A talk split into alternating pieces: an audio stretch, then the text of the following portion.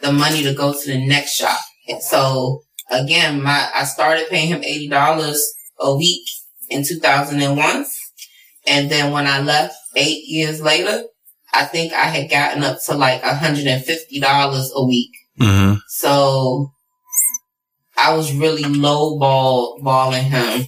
Um, he never, I mean, he, he really looked out for me and I really shouldn't have come at him. I think I should have challenged him Mhm. and just told him this is what I want and wanted more. But I really, I was out for blood on him. I was like, you fine. I'm rolling up. I'm on my way. I'm fuck some shit up. Um, and then when I had to go to the next place in a pinch, like literally like two, three days, I had to come up with five hundred dollars as a deposit to go to the next shop. Mm. And I did not have it. And I'm like, so where am I gonna work?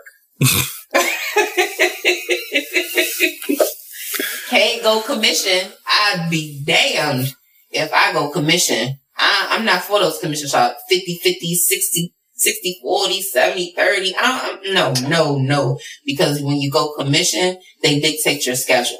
Mhm. I wanted to be off when I wanted to be off. I wanted to come in when I wanted to come in. And I definitely did not want to come in at nine o'clock on a Saturday or 12 o'clock and work late evening. I wanted to come in at four and 5 a.m.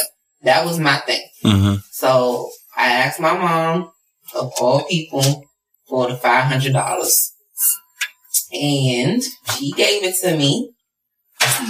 She didn't give me a speech, but she gave me the money. I spent that entire week. I think I gave her that money back in three days. Wow. And she was like, you didn't have to. da, da." Mm-mm, mm-mm. Here you go. Mm-mm. You know, no, no.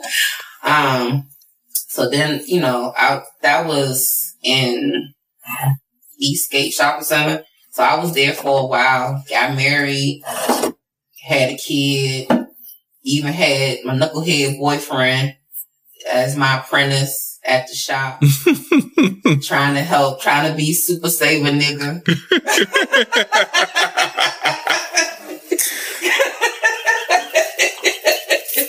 Tell the truth. Fuck that. I'm right here. nah, I'm telling the truth. I was out here trying to save him, and I did what for you while you was in there? and he shampooed and catered to the clients, and they was loving on him more than they was loving on me at a point. Um, but he he was there with me. Um, I I, I remember having to go to state board because he got his own personal stuff, his rap sheet, and so when you got charges. You got stuff going on. You gotta go sit in front of state board of cosmetology. Mhm. And I went up there with him because I was his sponsor and he was going to do the apprenticeship under me. And, um, we go up there, we wait in the line, we sit around, we finally get our turn. And Philip, I, I, I bring up his name because that was a connect that I needed. And I'm, I'm still trying to figure out that connect years later. You started off this story so strong with, with your concentration and determination, and you you can't figure out the simple thing. It's just really? it's it's the math English thing all over again. and so um it was a panel of four they asking them questions you know tell me a little bit about your background the charges da da da da he did get the apprentice license um he got that license he definitely did that because i pushed him to do that it wasn't something that he wanted to do um but he he was my first apprentice. I had him in there early in the morning, rolling up mannequins and putting color in, putting relaxers in, and the only thing he wasn't doing is curling the clients because he just was not touching my clients. um, but he definitely was shampooing for them and whatever. And um, that connect one of the panelists, Doctor, uh, was he a doctor or was it just a Mister? Mister uh, Maza he worked at the jail and uh, well, he worked alongside the jail in Upper Marlboro and he ran the, um, the barbershop program in the jail. I wanted all parts of it. I wanted to be in that jail teaching. I wanted to, I was like, I want to teach, you know, people that, um, wanted to do hair and like really, you know, cause some people, you know, you go to jail, you get in the programs, you get in the programs to show face so that you can get out. Now, whether or not you actually use the skill when you get out, that's a whole nother thing. But I really thought that I was going to be able to go in there and encourage. I never got that chance. Um, the barber, the barber side flourished in that, mm-hmm. but the hair side did. And I think I emailed him probably twice in my career and asked him like, Hey, what's because he told me, he said, just email me, ask me and I'll let you know. And I did email him twice in my career and he, he was like, no, they, they've cut the program. I think they were like only teaching the ladies nails or something, but hair never, it never flourished in the jail. I don't, and I, I, in my mind, I wanted to find out how to flourish that, but I never knew what to do, who to call, how to do it, blah, blah, blah, blah. So that just kind of fell under the water.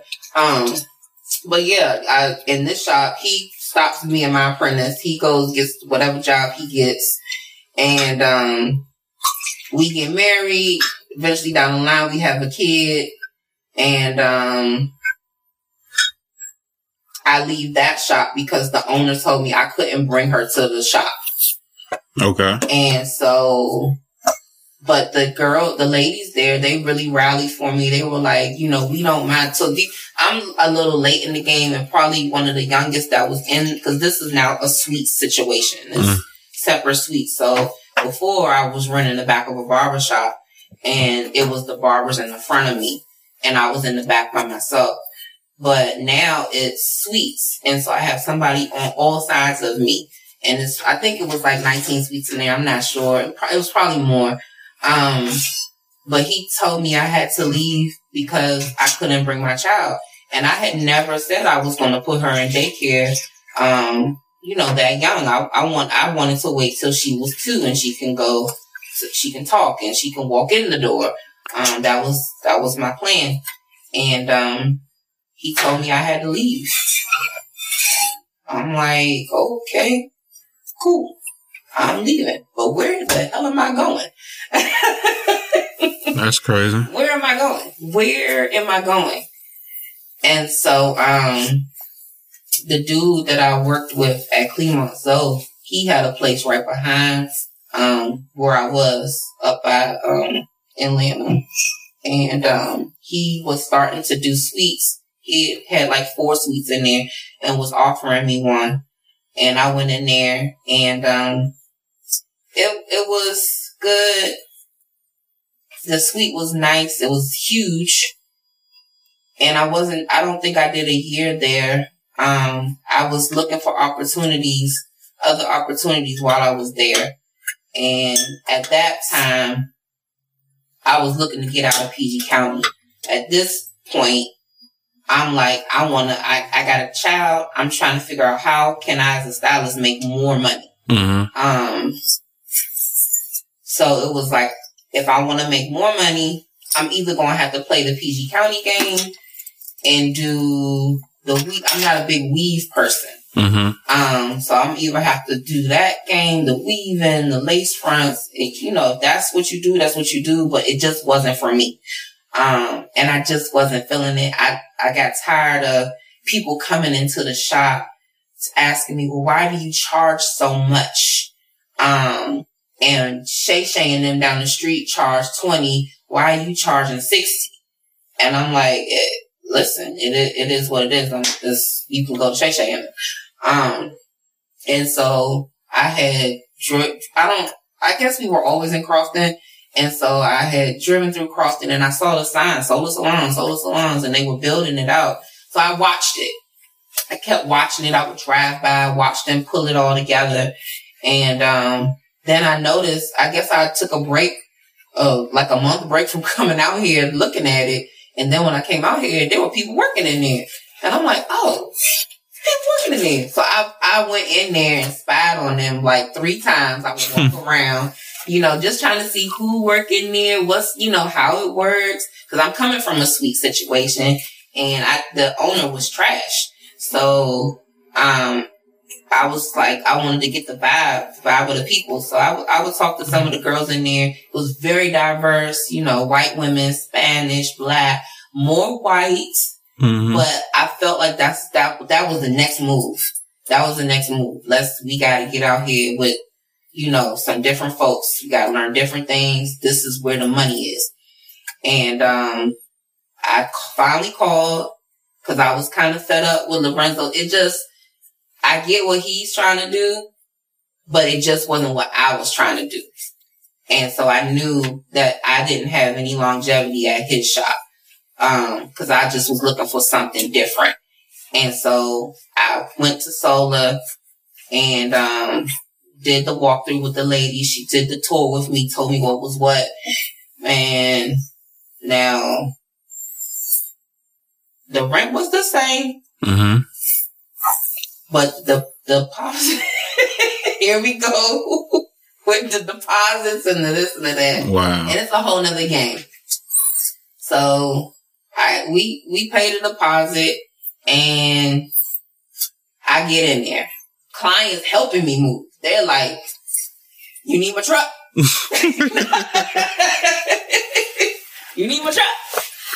I'm helping.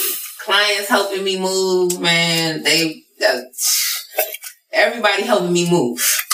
Get me in the shop. Set me up. So I get in there. Um, no issues. Everything's good.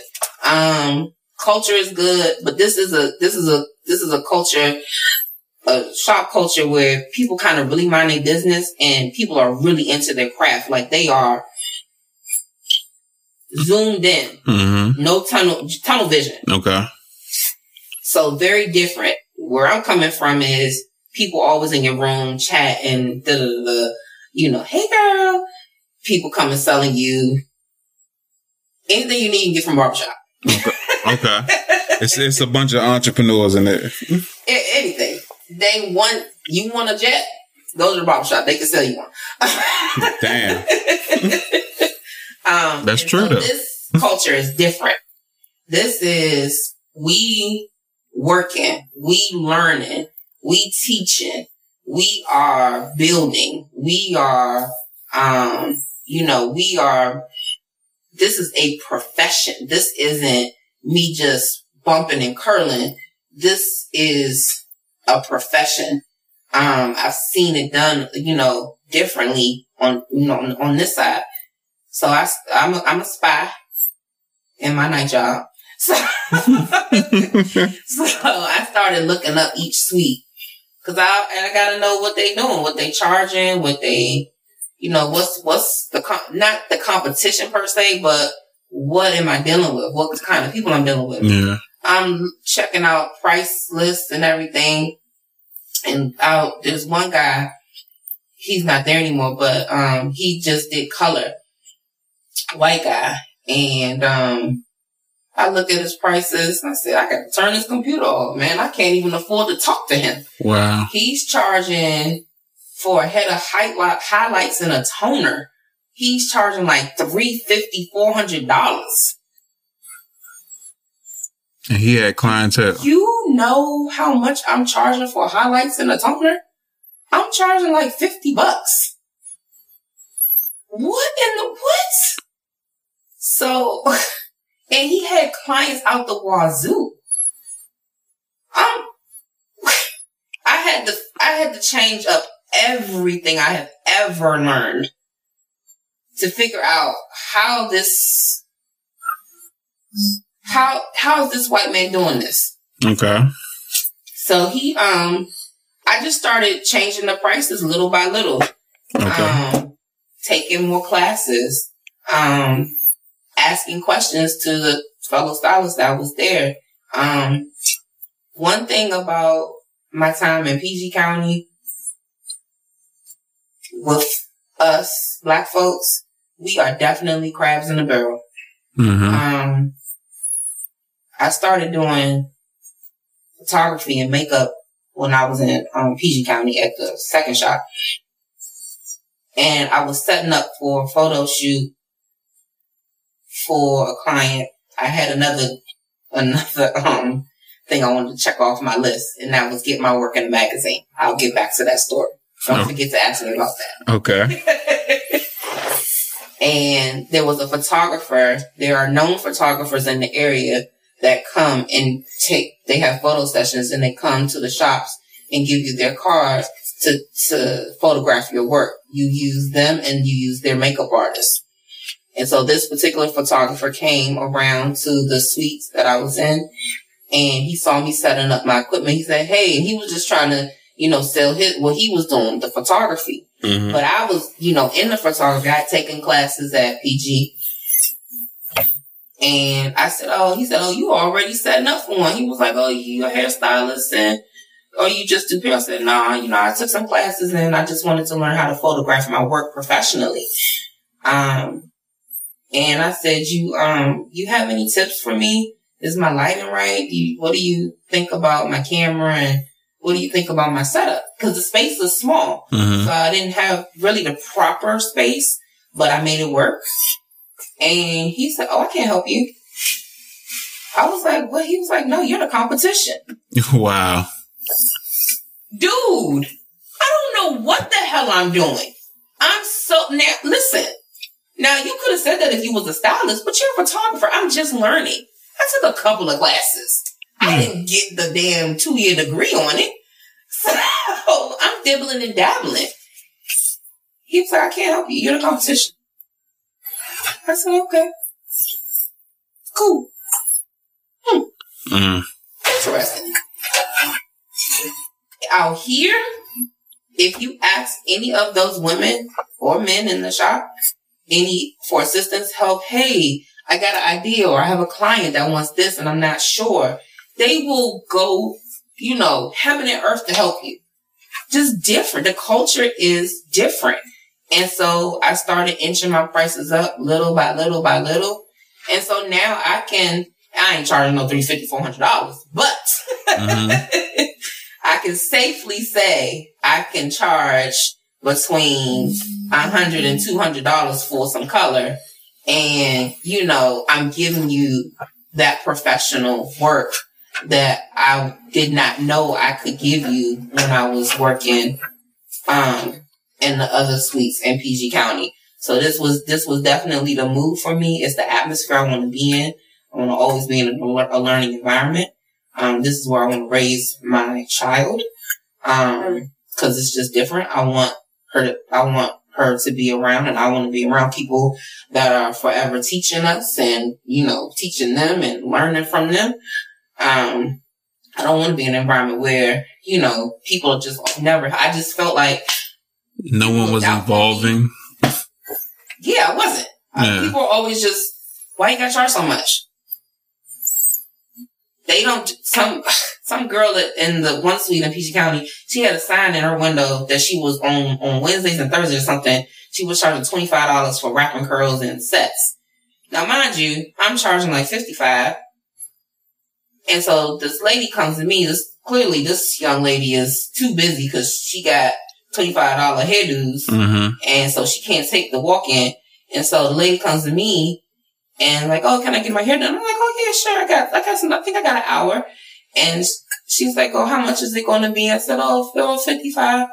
And she's like, oh, oh no, no, she's charging 25, something, something, something. Okay.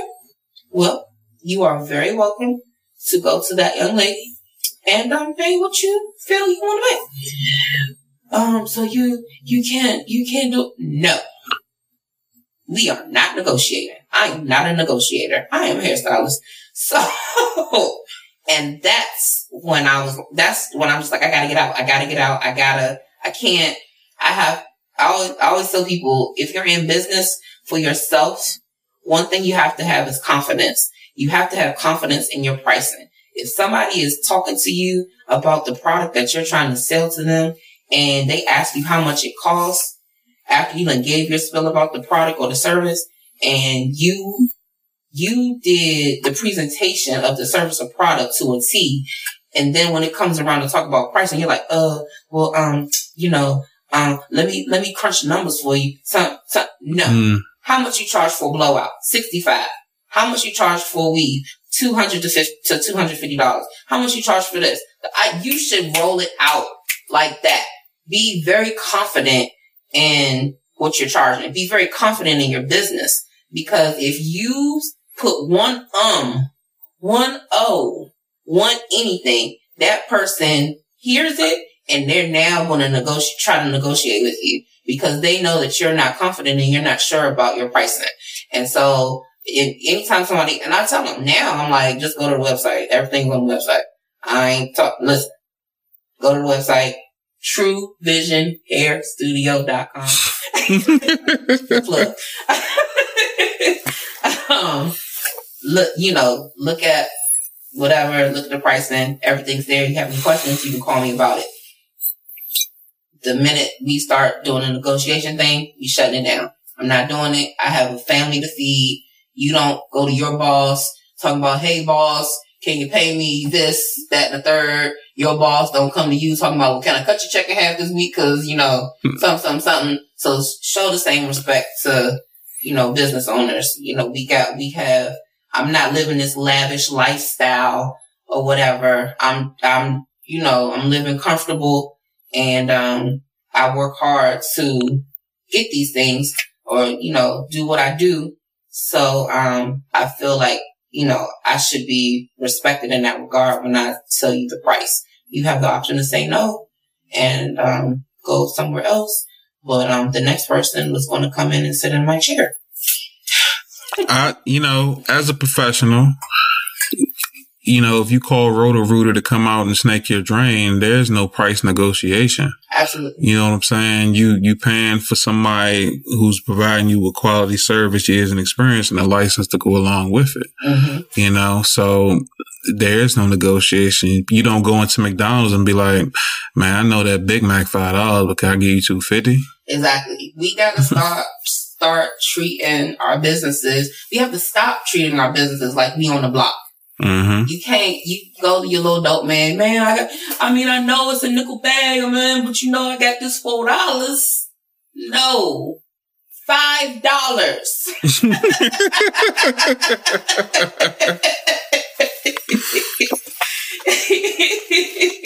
You ain't never lied. You gotta stop doing this to yourself.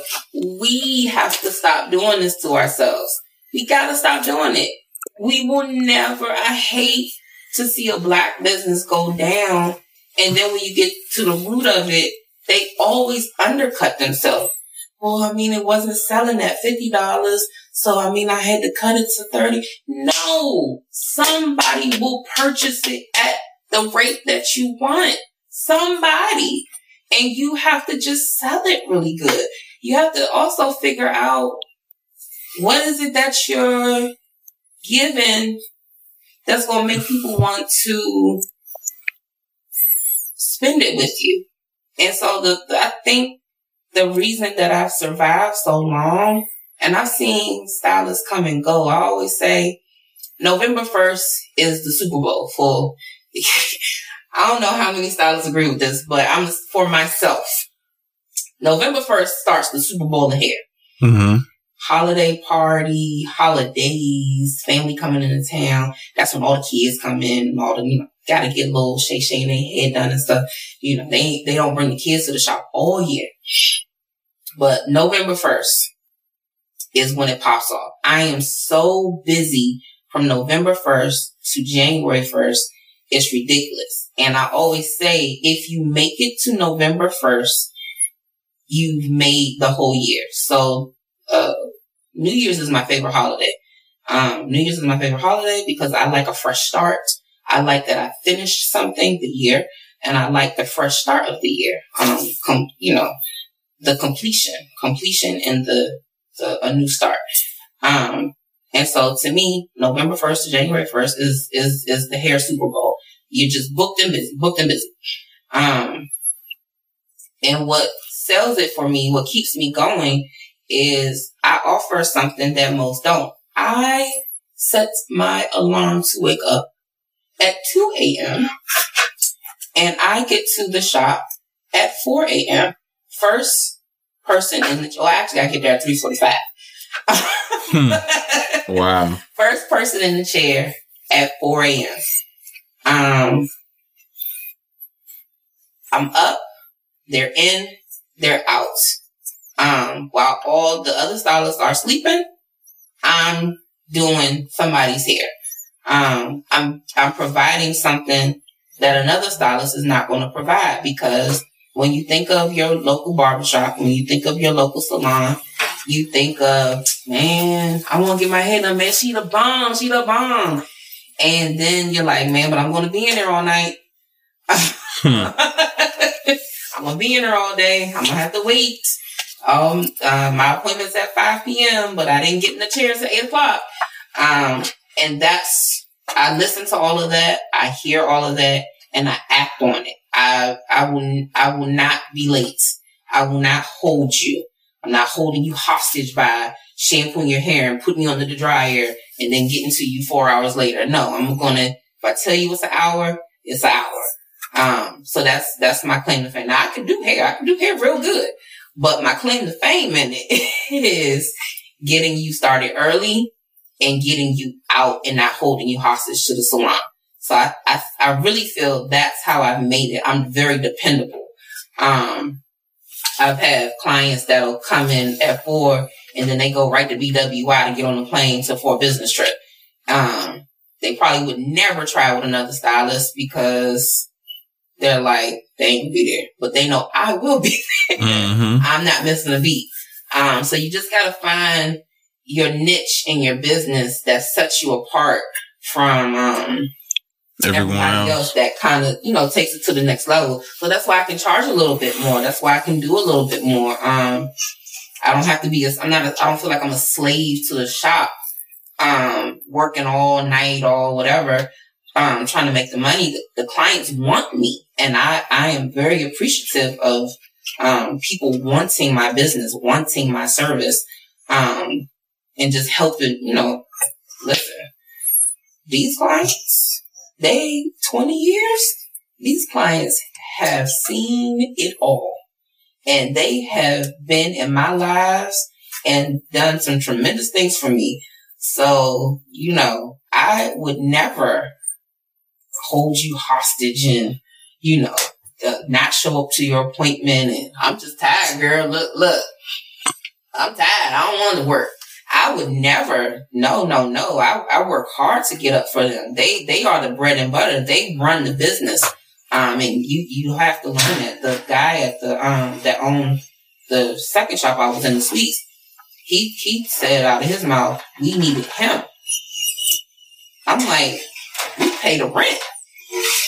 We need you to have the business, but you need us to pay the rent. This isn't a, we need you. This is, we, we need each other. Mm-hmm. So you got to know that you, I need my clients and clearly my clients need me. so how did uh, the quarantine affect your business? So the quarant the quarantine the first week I was just in the bed like I cannot believe I'm not doing hair. I I was so, I was just depressed. Like, I cannot believe I'm not doing hair. I can't believe, um, a part of me was like, damn, I picked the one career.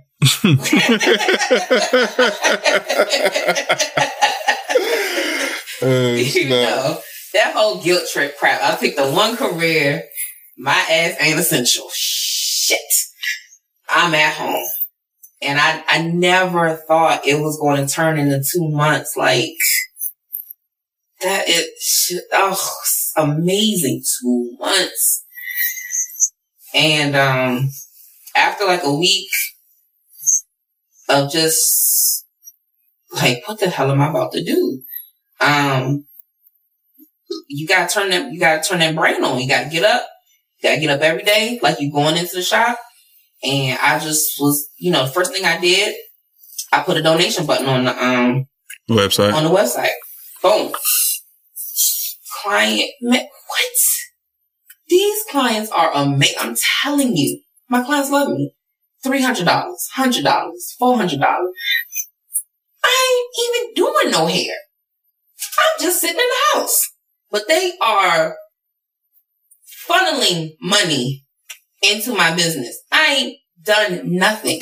I sat on FaceTime with clients, walking them through doing their hair. Girl, I can't. Girl, thank you so much. I'm gonna donate something. I get on it. The service would have been like 70 bucks. You put in 150 on the donation. It's, it was amazing. Um, I, you know, we were still able to pay all of our bills. Um,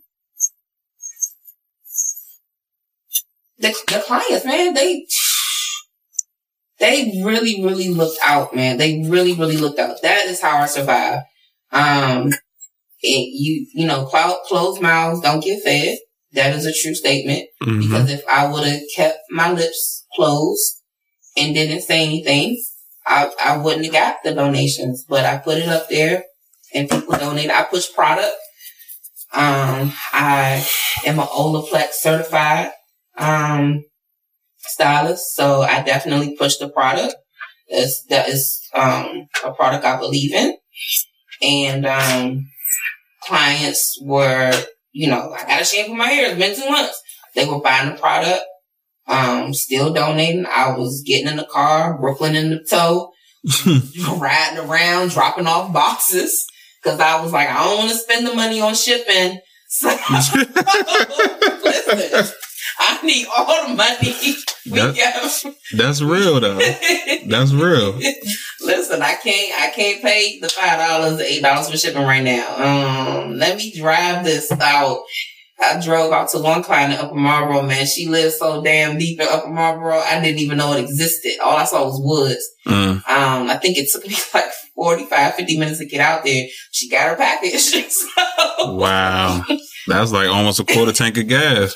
So you gotta hustle. You gotta have, you know, the hustle. Um, and people are watching. People are watching. They want to know how you, um, how you, how you keep it going. You know, people were calling, you good? You good? I'm like, I'm, I'm good. I'm, I'm, I'm hustling. I'm thinking. I'm learning. I, you know, I, um, was at home. My mom is at home. My brother's at home working and I remember asking, Hey, do we got a desk around? Do we got a desk around the house? I need a desk in my room. And, you know, they're like, well, what you need a desk for? You, you're not working. Mm-hmm. And listen, I work all the time. I, I'm always working. Believe that. So, um, you know, there was a little jab to my feelings, you know, uh-huh. but, um, I can show you better than I can tell you. So, you know, when you think I'm not moving, I'm not shaking, I, I was out here moving and shaking. I was literally pounding the pavement, picking up products, shipping products, coming to the house, um, sending out product. I'm in the car. I'm the Uber driver for the the business. True Vision Uber. Supply on wheels.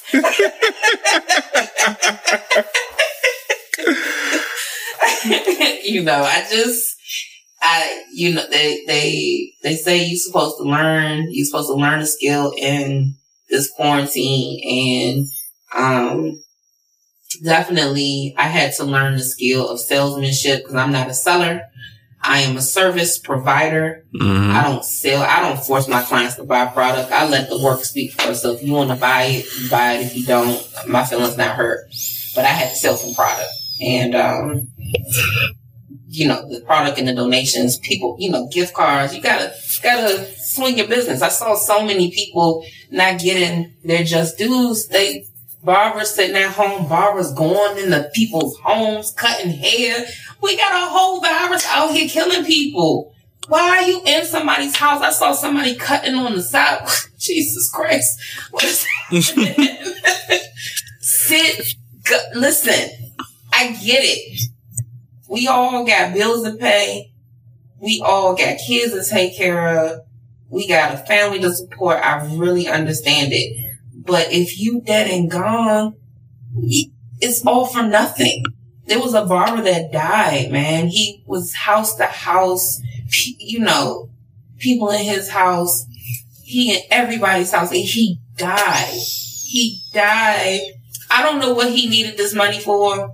I, I don't know him. He was from some state, not Maryland, but he literally died because he got sick, cutting hair, not, you know, protecting himself, not quar- quarantining, and he died of coronavirus. And so when the question comes up, um, okay, guys, salons, barbershops, you can now open to do essential workers. Lydia will be at home, still talking to y'all on FaceTime. Hey girl, yeah, curl it that way, braid it that way. Right. I was not going it. I had a couple people challenge me on it saying, uh, well, you can just come to my house. No. One, you, my husband works at a nursing home slash retirement facility. You, is it that serious to you? It's not. He, you, I don't know what he's bringing home to me, and I don't know what he's going to bring home that I'm going to bring to your house. Mm-hmm. So, no. As bad, oh, as bad as I wanted to pack up that car, 'cause I did bring supplies home. Cause in my mind, early on, I was like, oh, I'm just gonna go to people's houses and hair. But when people started dying, no, no, it wasn't worth it. Um, and then the thought of me taking somebody to somebody's house and they get sick, it just sickened me. So I was, that was just no. Um, but also I took advantage of, um, the resources. I'm a stickler for following the rules and doing things right. Um, you know, filing your taxes. I made it a point to get my taxes done because I felt like I needed that to stand on. Um, and I did. Um, and just having every, you know, my I's dotted and my T's crossed because I was able to get unemployment and, you know, 1099ers, we don't get unemployment. We don't pay into unemployment. We just do what we do. Mm-hmm. But I was able to tap into that. I was able to get the PPP loan. Um, and when I got that, you have to turn off the unemployment. Um, and so my, my business lost, um, money, but on paper, I didn't lose money because what I got from unemployment and PPP, it, just gave me those, that two months of money that I would have made back. And that was, that was great. Um, you know, I just, you got, you gotta run your business as a business. Um, I, I, I finished out some projects. I, I LLC my business out. Um, I've been working under a sole proprietorship my whole career. And because it hasn't affected me ever, I just never, when I went to the Maryland site to do the business thing, I had did it five years ago when I started at Sola, but I never paid the money to do it and never, you know, entertained it again. As I was sitting home, I went ahead and paid the $190, got my LLC, opened up my business banking at Navy Federal, um, and really, really sprung to put my business on the map. Is so, I wanted, I was listening to a stylist and she says she separated herself from her business. So it's Lydia and it's True Vision. Mm-hmm. And I've always operated as I am True Vision. Mm-hmm. um, but I see the importance of separating the two. Um, my business is one entity and I'm the person, Lydia. and so that, that was really important. That was a goal I accomplished. Um, a gazillion Zoom classes. Oh my gosh. Oh my, how many freaking Zoom classes can one take? I sat on Zoom classes all day long.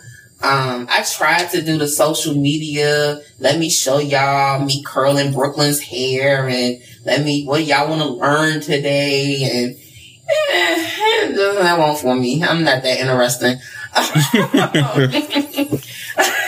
I, I wouldn't say that. I, I, I I find you very interesting right now, and I'm pretty sure my listeners will too. Don't don't uh.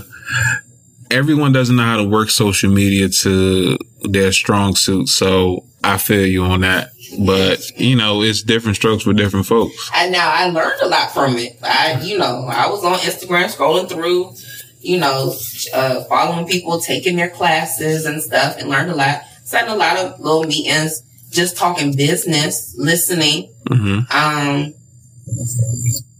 also feeling like one of a kind because it was a fear in the industry. It's a, it's a fear in the beauty industry. Like we about to go, there was a lot of Zoom meetings leading up to going back to work, back to the salon. And it was a fear. Like, man, what we gotta do? We gotta, you know, we haven't been working. We haven't been getting any money. How are we going to buy the PPE? The PPE has gone up. So before we had went home, before the virus had really hit, I had started buying disposable towels. The dry, the washer and dryer game in the salon is just crazy. So I was like, I don't have time. I need to be able to just go. I, and it, it gives me time back with the client. So I started doing disposable towels and disposable, um, capes.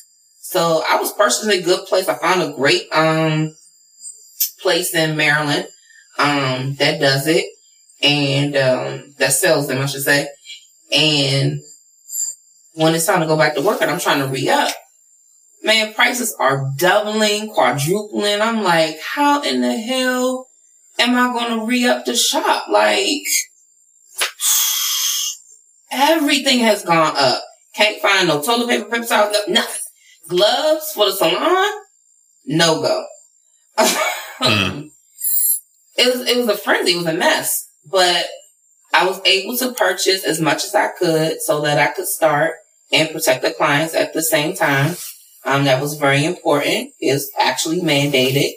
Um, we go and in the conversations, you know, one of the, the points in the conversations, the little meetings that I was, um, listening in on, people were like, how am I going to do one client at a time? And how am I going to this? Oh my gosh, my business. Da, da, da, da. This, I nobody does one client at a time. And I'm thinking, I do.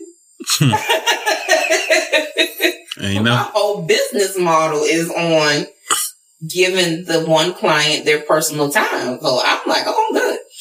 Um, so I sat through maybe five of those meetings and that was like the same conversation in each meeting. It eventually, if it didn't start that way, it ended that way. And, you know, stylists were just in a frenzy, like, oh my gosh, I don't, oh, oh, I can't, I'm not going to be able to spot people, you know, stylists quitting the business, closing up the shop, shutting their doors, turning the keys to their suites. Um, and I'm like, I'm ready to go back. I'm ready. Like, you want me to do one client at a time? You want me to clean this? You want me to do this? I'm ready. I've already been doing it. hmm Anytime you come into the shop, one, any client will tell you, did she go with that bleach? Did she go? Like, so I, it was nothing to, you know, it's the thing was getting it, getting the product to do it. It was never like actually doing the work, you know, wiping down, doing one client at a time, scheduling and making sure, um, you, you know, when one client was leaving, one was coming in. That's, I've been doing that for 20 freaking years. mhm. This is not new. So, um, I had to tap out of those conversations, um, because all I saw, all I heard was excuses. And when I tried to chime in on some of the conversations, um, about some of the things that I was doing to go back and, hey, you know, just trying to be uplifting, like, hey, you know, you can do it. You can do one client at a time. Like, I'm just letting them know, like, I've spent 20 years doing one client at a time. I don't double book, you know, any of that. And so, um, and I make, I make pretty good money doing that. So I'm like, yes, you can do it. You can do it. You can do it. You can also, um, in doing that, you can charge more. People will pay you for your time. If they know, it's a peace of mind thing. If they know that they can come in and it's just you and them and they're getting a service and they don't have to share you, people will pay you for that. You can, whatever you want. Put, what's, what's the number? If they know they can just get you and they don't have to spend hours. I have clients that'll tell the new clients that'll say, I'm never coming on a Saturday. I don't want to get stuck in there on Saturday. I'm like, oh, okay. Well, it's not like that here, but okay. Um, And then once they fill me out, they'll start booking on Saturdays because they know I'm only going to, you know, keep them for however long the service is. Um, and so everybody's always amazed, like, oh my gosh, I got there. It was no way. Da, da, da. I'm always ready for my clients. Always. Hmm. so I, I hate to hear that other, other stylists, barbers, you know, nail techs, they don't get it. You, you ha- give the clients that I see, the new clients, when they're new to me, that is the first complaint. They hate sitting in the shop. They hate waiting. They have made the appointment. Give them the time that they scheduled and send them on their way. You will never, I need my clients to come back. I don't need them to be a one timer. I don't want, I, I, I see it and I hear it all the time. They go to the shop. Oh man, Shay Shay hooked me up. I ain't going back there, man. It took her 10 hours to be my head. but Shay Shay is bomb, man. I can't go back there. Um, and I don't want that. I don't want you to not come back. I need you. Hey Siri, turn off. Thanks, Siri. um, I need my I need my clients, so I need to give them something to make them want to come back, and that's what it is. You got to change up this, this whole and. I get it. The barbershop and the salons are the neighborhood place. You hang out, you chit chat. You, you can do it in an hour, people. You can, you can cut up. I promise you. You can cut up. We cut up. We have wine glasses. We have wine openers. People bring wine by. We eat. We cut up. We laugh to our head. I mean, and you only get an hour and a half of my time. it works. I just change, change your thinking. Quarant- quarantine should have changed everybody's thinking. You know, how can I do business better? Sorry, I didn't quite catch that.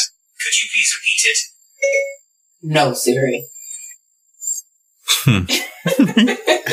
Uh, everyone wants your attention, and I see why. Uh, without without you even saying that, you, I'm I'm pretty sure I'm not going to be the only person that picked up something from you, and that's you know providing people with quality service that demands um you know, respect and authority on, on both sides of the table. You providing quality service and quality products at the same time. And you expect them to be timely, to be respectful and, you know, yeah. So I honestly, I believe, I think that you should have like tutorials or class on just business practices opposed to not only the skills and services you provide. I think that a lot of people could benefit from you on that.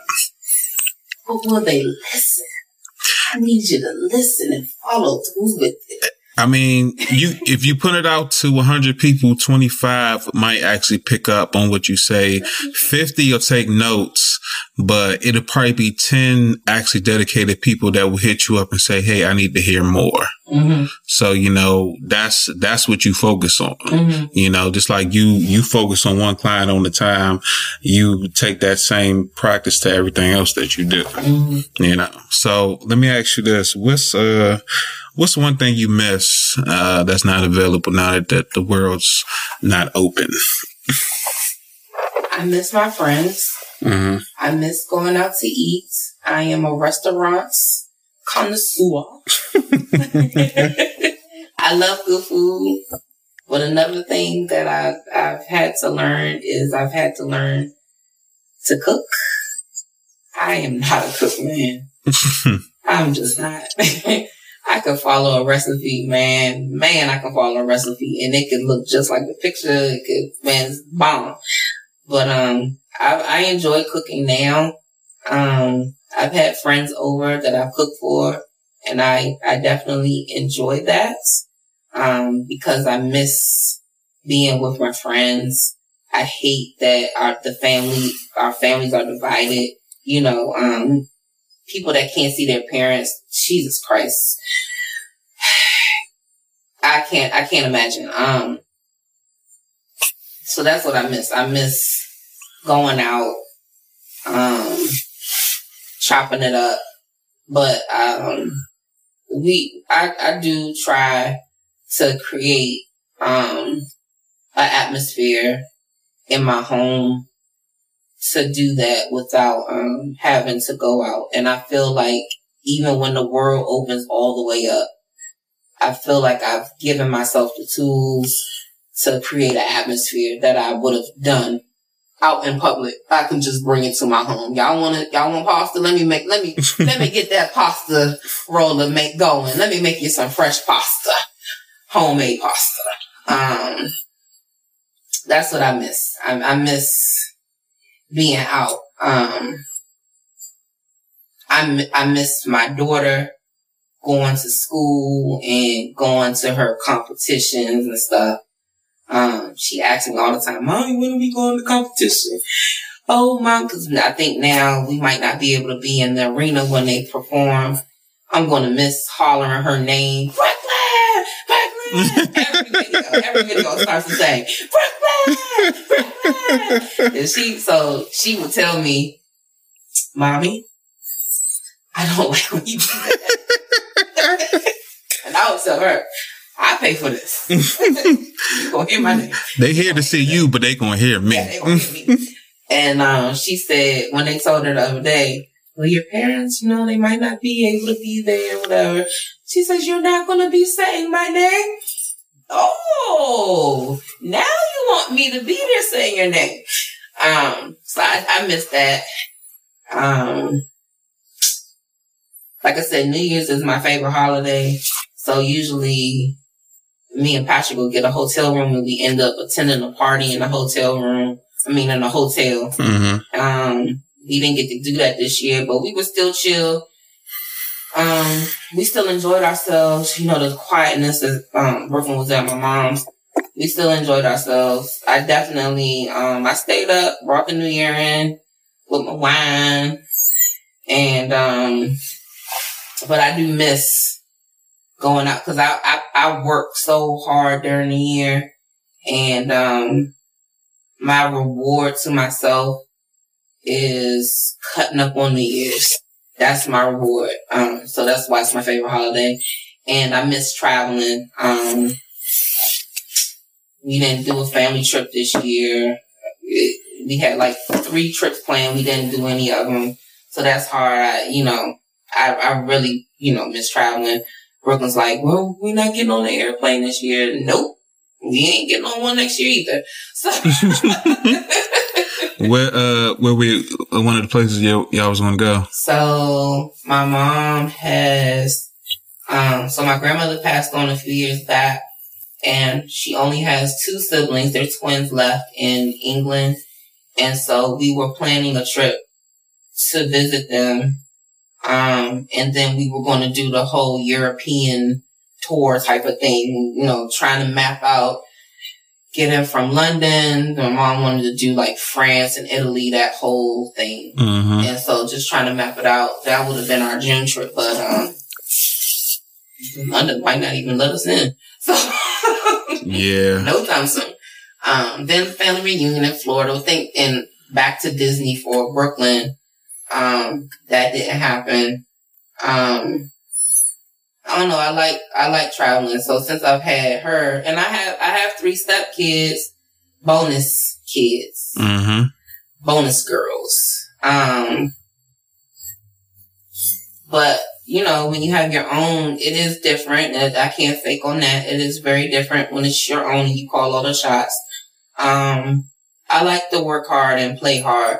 So I like to, um, gather my pennies together and get us out of town and chill and like really live.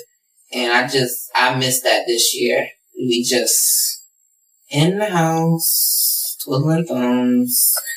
Mommy, mommy, mommy, mommy, mommy. zoom, zoom, zoom, zoom, zoom, school. It's difficult. So who who gets on your nerves more, your, your husband or your kids? That's not a fair question. Patrick.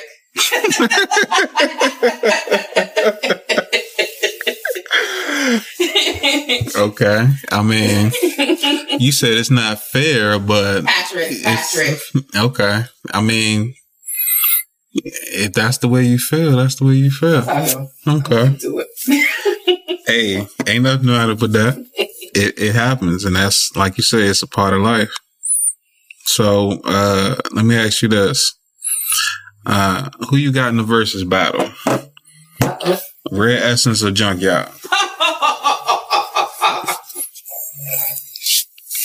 Is that real? Is that real? Is it real? That's the thing? I'm I'm just asking the question. No, it hasn't been presented yet, but Man. who you who you got coming out on top? JY, man. JY? JY.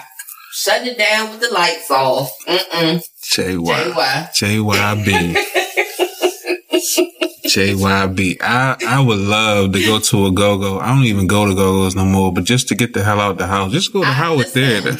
Listen, I do not dibble and dabble in the go-go scene no more. And trust me, I've had my fair share. But if this to get me out the house, if you me one Corona night, Cool. free, can I get a backyard show? Man, you ain't never lied about that. I'll even, I'll even go to the Mad Chef, you know? I mean, anything, hey, anything, please. Jesus, can is the ice box open? Is the business Wow. there? Because Lord have mercy, anything, some type of normalcy. Um, yeah, where else is a JY? All right. So, last question I got for you. What would you rather have? A million dollars cash or a 50 credit score?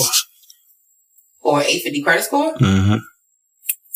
Um, well, I mean, if I had the million dollars cash, I can pay off the debt to create the 850 score. and I mean, hey, y'all, I'm good. I don't have that much debt.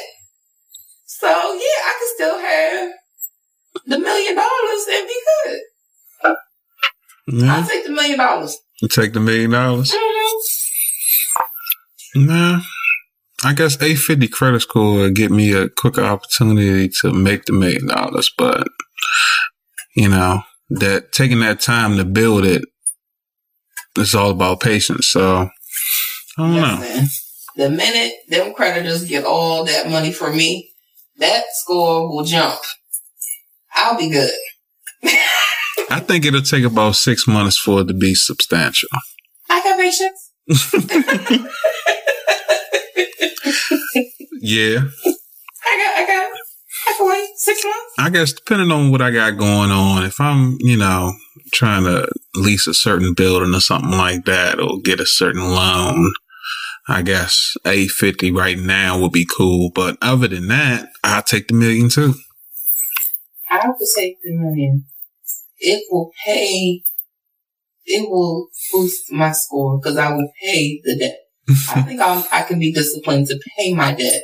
Stack the money to the side. Do what I need to do. I'll still be working because listen, people always talking about when you resign, when you resign. Girl, I'm be bumping and curling from the wheelchairs. wow. You you have everybody scooting down. Look. Look, oh no, you you probably get a wheelchair that'll elevate you. hey, listen, idea. Look, I listen. hmm, I I can't. Mm-mm, it's it's a lifestyle. This hair is it's a lot. I love the the lifestyle. I I, I took Patrick to a, a hair show uh, um, some years ago when he was my apprentice, hmm and he was just amazed. I wasn't amazed because I mean this is my life. Yeah. But he was like looking all over the place. Oh my gosh, did you see that? Yeah, they were here last year. wow. So this is your first. This is my 37th. you know, it's just this. I love hair. I don't. Hmm. Something I've tried to think about going back to school. I some of the ideas I had was going back to school, getting my degree, becoming an accountant. All the flip side of that was becoming an accountant and doing people that's in business taxes because so many of us do not file our taxes. The IRS ain't bad. Mm-hmm. They cool peeps. They, you owe me 10 grand. How much you want to pay per month? Can you rephrase that question? How much do you want? Literally, this is, this is how they talk to you. How much do you want to pay comfortably a month? Um, the first time, the first time I called and had to do that, I was like, um, a hundred dollars. They're like, you, you gonna, you good with a hundred dollars a month? Uh, yeah, yeah, yeah. Okay, you know it can be. You sure? Yeah. like I'm thinking, you you say a number. See how low I can actually go. I don't want to embarrass myself. Yeah. Like 20. like, will you take 20 a month? It's going to take a few years, but I got you. got you. I might be able to pay that twenty every week Wow. and still equal to hundred. You know. Well, Um, but I, I wanted, I, at a point I wanted to, um, didn't know how it was going to be received. So I let it stop me in my tracks. And, um, I just wanted to just teach people, man, especially now, because I, I checked in with some stylists. I checked in with some barbers. Um, one of the owners, um, from my first shop, he called me, see how I was doing. And he, he said to me, he was like, I know you good.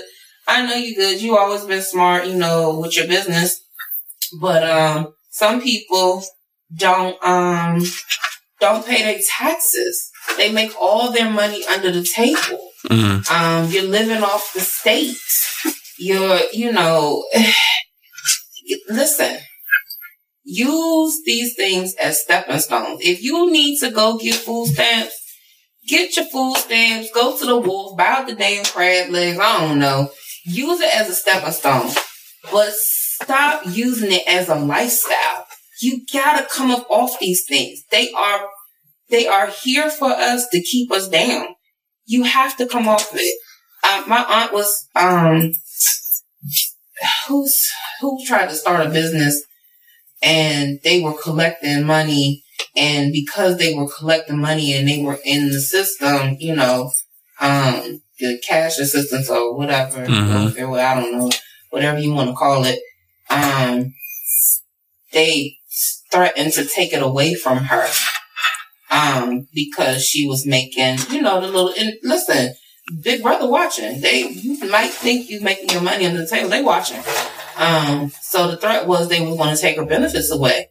And well, it's not designed for us to thrive. We gotta, it's, it's, it's a stepping stone. Um, get it, use it, and just rid yourself of it. You don't need it forever. You want to be, I don't want to have to go certified for damn welfare every damn year. Those people are evil. they treat you like pure trash. I had, you know, I, I, I've, I've paid my own insurance since I was 19, my medical insurance. And when I was pregnant with my daughter, you know, my girlfriends would tell me, um, you know, hey, you know, you can go get medical assistance and all of this. I'm like, nah, girl, nah, nah, nah. You know, I don't want to dabble in that and everything. I'll keep paying, you know. And I did have a thought like, dang, what happens if I have to go on bed rest and I can't pay my premium, you know, and it was high. It was like five, five, twenty-five a month for me and my husband. And, um, I, I, my, my one girlfriend was like, no, go ahead. You, sh- you should really do it. And they ended up giving it to us. Um, and so I didn't have to pay anything to have my daughter. You know, I didn't have the big medical bill. mm-hmm. Um, and I didn't abuse that. I, I, you know, I went to certify one time after I had her because I had to. Um, they needed to see me and they treated me like pure trash. I'm thinking to myself, I make more than you. I know I do. You lucky I'm here. Yeah. I definitely make more than you. I definitely, you know, what's the deal? And um I even with even with the WIC, I, I went and got WIC because it all comes wrapped up in the bow in the package. Mm-hmm. And I'll never I went I usually go and get the WIC, you know, the milk and stuff. Um well her form you know, Brooklyn's formula. I go and get it early in the morning because I don't want to be anybody's way. I used to work in the grocery store. I know when no when the WIC girls come in, it's like, Lord, here they come with the checks, and you gotta write the check, they got to sign the check, you gotta inspect the check, you gotta who's the proxy, and it's a mess. So I get it. So I, I stay out the way. So I will go early in the morning, soon as they open at six o'clock, and you know, get, you know, her stuff. And I've had two incidents at the grocery store and one at the WIC office where I was just shamed, I guess. You know, the lady was like, I, I, I went to the register and I said, Hey, I need, um, some Similac, sensitive, whatever. And she was like, we don't do that. It's too early in the morning for that. Mm-hmm. And I'm like, we don't, she's like, we don't service WIC early in the, we don't service WIC at this time.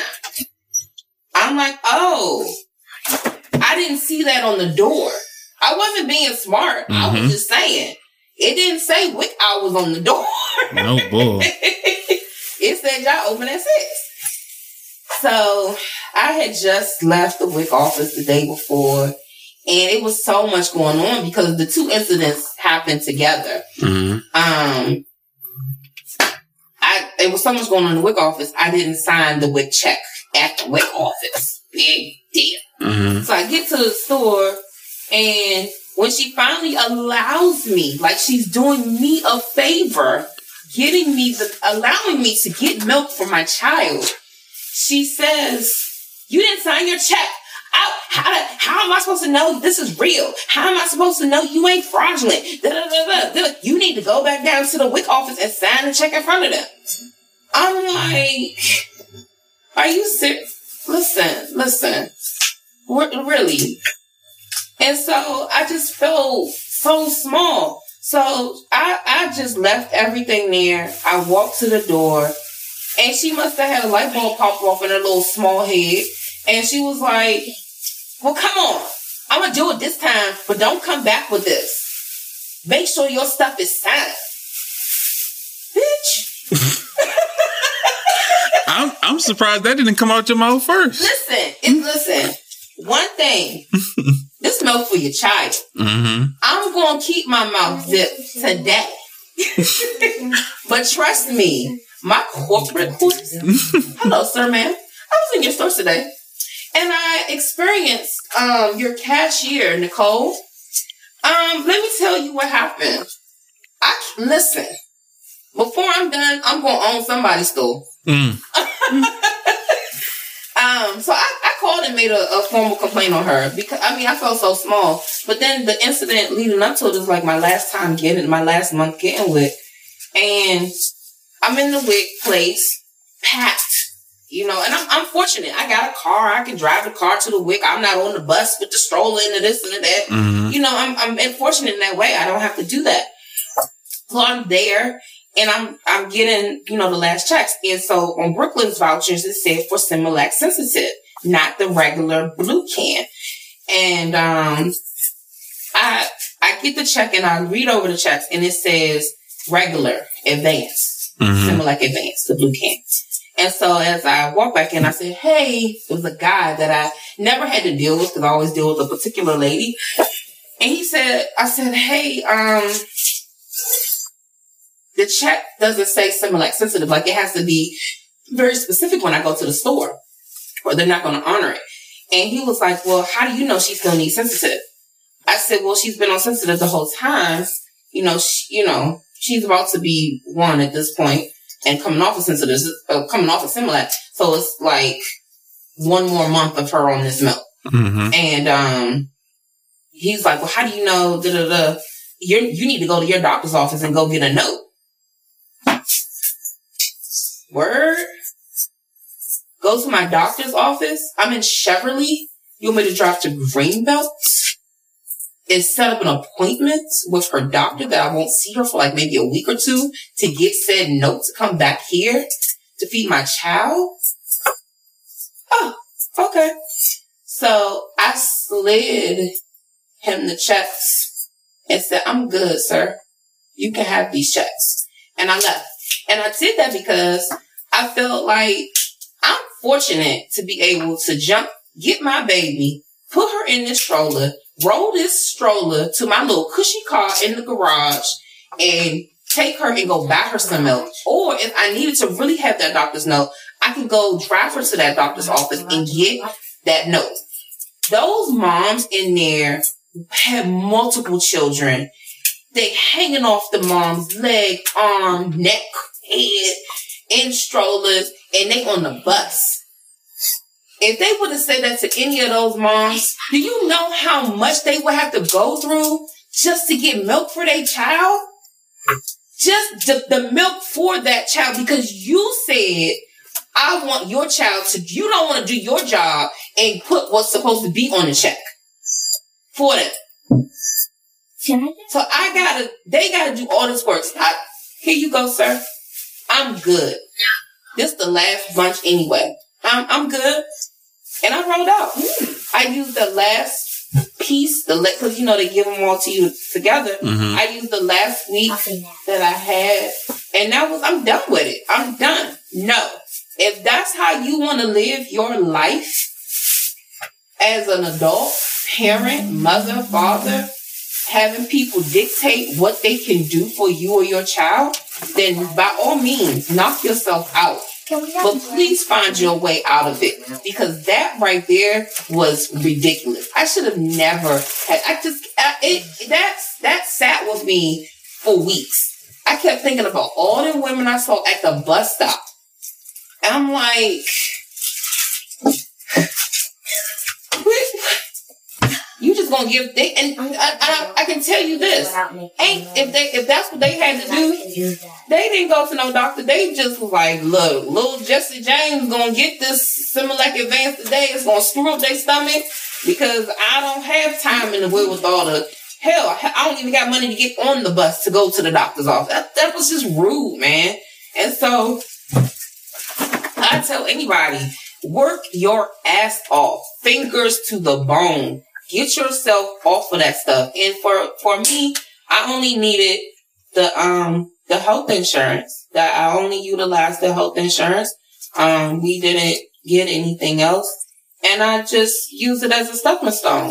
Um, I pay taxes. I pay a lot of taxes. So hell, health insurance was the least they could have gave me. No bull. you're not gonna belittle me. You're not gonna make me feel small. I I know what I'm out here doing. I'm out here working.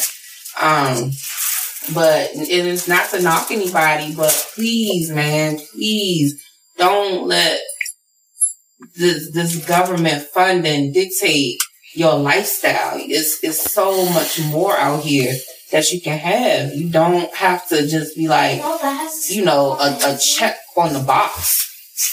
So yeah, that's my spiel. Hmm. I mean, at this point, people have become so dependent on someone else taking care of them that they don't even realize that they don't even have principles no more. So, I mean, kudos to you.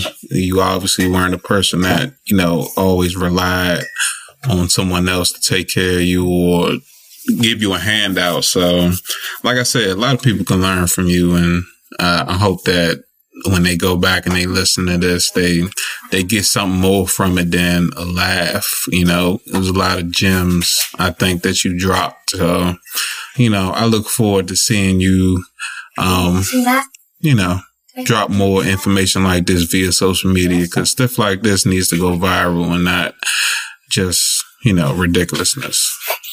But this has been dope. I, I learned a lot. I laughed a lot.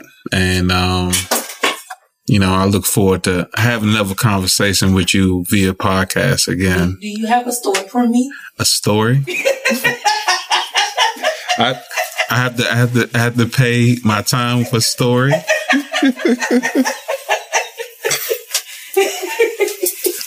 Um, I don't. I don't have a new one, which which should be a good thing. Oh. I can, I can tell you this though. Um, I uh, how I got my new job. Oh. Yeah. So, um, so you, you, you worked for people in the past before, right? So before you became independent and worked out there, I got to a point where m- my boss started talking to me like, like he was running some type of cartel or something. Like, hey, make sure you, uh, make sure you had this done by the time I get back type shit. Like he wanted to slap me on my cheek, like his name was Vinny or some shit. So after I, I, I realized what he was saying and I had already hung up the phone, I was just like, you know, I can't let this bitch talk to me like that. Like that's, that's just, that's just who I am. So, um, I had to tell him, hey, hey, Alex, um, when the next time you coming in the office? Because he was, he was working safely from home, you know. And I said, uh, he was like, uh, I don't know. I said, well, next time you do, uh, we need to have a conversation. He's like, what's that about? Oh, I'd rather taste it in, in your face. You know, he didn't show up for two weeks. He thought I forgot. So in the midst of all that, it was like, I, I know what's up. So I was planning my, you know, exit strategy right then and there. hmm So I was taking off work. Yeah. not feeling good. I'm going on interviews. hmm You know what I'm saying? I'm using my vacation time to do interviews via Zoom. hmm And that's how I got my new job. So, um, when I used up my last vacation day, it was, uh, it was a Thursday and a Friday. When I came back that Monday, I put in my two weeks notice and I set it up perfect. So I won't miss a check when I get to my new job. hmm And that's how you gotta do it. Cause I decided seven years ago that working for somebody else isn't what's up. And right now I'm in a position where my nine to five job is paying my bills, but this podcast is the career that I want to build on and I'm going to stand on. And, you know, and, and exactly. So Landover Legend Studios, that's my future. You know what I'm saying? And I'm using my simple and plain clothing line to help fund that. Um, uh, I'm also, you know, working with certain vendors on trying to get this pop up shop thing going and, you know, talking to business owners like you to help me, you know, instill the principles and the, you know, the qualities I need to be successful and to do things the right way. So that way, if a pandemic ever hits again, I won't be in the same condition I was this year or this past year, I should say. So, yeah. So, yeah. So hopefully nothing bad happens to me in the future, but if it does, you'll be the first one to know about it. please, immediately. So, uh, we, we're going to do the sign offs now. I want you to let the people know where they can uh, find you at? So you can find me in Crompton. I am right across the street from the Blue Dolphin. I know all of y'all know where it's at. Um, TrueVisionHairStudio.com. Every word spelled correctly. And um, the number is 202-415-HAIR. Um, and I'm on Instagram and Facebook. Um, under True Vision Hair Studio. Yeah, so y'all make sure y'all look her up and, you know, make those appointments because she replies at three, four in the morning. She's, she's like, yeah, there's testimonials on the site that's like, you know, I was on the, I just happened to be up at three o'clock in the morning and I, and I hit uh, frequently asked questions and I got an email back and I was like, oh, she, she ain't lying. I'll see you in 45 minutes. Don't be late. So y'all make sure y'all check her out. Lydia Patrick, uh, true entrepreneur, um, great mom, great, uh, sister, great individual with a, uh, main strength if you piss her off. But I am your host, the Landover Legend, aka Big T, and this is another episode of the I Can't Make This Up podcast. I can't, with a K, make this up podcast. You can find me everywhere on social media, Facebook, Twitter, Instagram, YouTube. Uh, you can also find me everywhere podcasts are available. So don't forget to follow, like, share, and subscribe. Uh, I take all criticisms to the heart. So please be nice or you'll get invited